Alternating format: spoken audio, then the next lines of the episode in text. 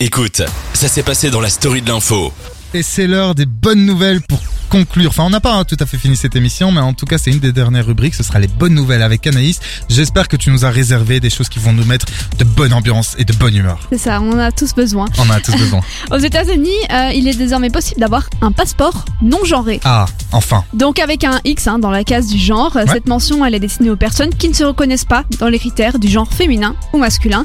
On le rappelle, jusque l'Allemagne et le Canada ont déjà mis en place cette mesure. À quand la Belgique La question. Le footballeur australien Josh Carvalho a révélé son homosexualité dans une vidéo diffusée sur les réseaux sociaux. C'est une première pour un footballeur professionnel en activité.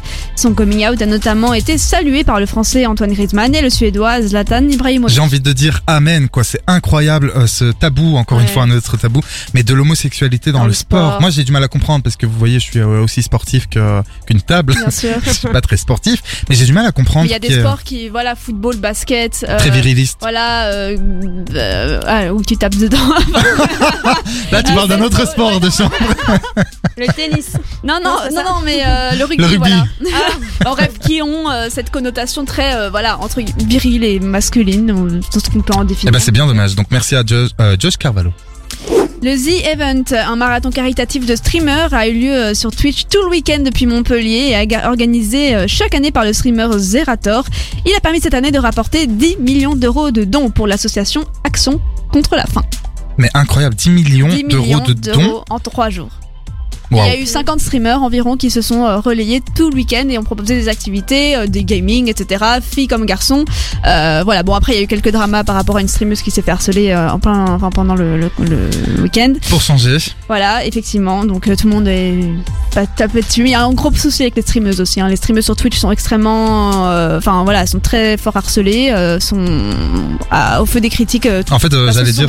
Voilà, c'est ça, j'allais dire un peu comme dans tous les domaines. Mais d'ailleurs, on, on se renseignera un peu pour la semaine prochaine pour voir si on parlera Ouais, ouais. euh, ou non de, de ça parce que c'est assez vidéo, intéressant. La société Ingia, qui gère les magasins Ikea, euh, va verser un total de 100 millions d'euros à ses 170 000 salariés pour euh, récompenser leurs effets efforts extraordinaires durant la pandémie de Covid-19. La répartition, elle dépendra du niveau des salaires sur chacun des marchés et s'ajoutera en plus à une prime annuelle. Parce que 100 millions d'euros, d'euros, pardon. Oula, 100 millions d'euros, pardon.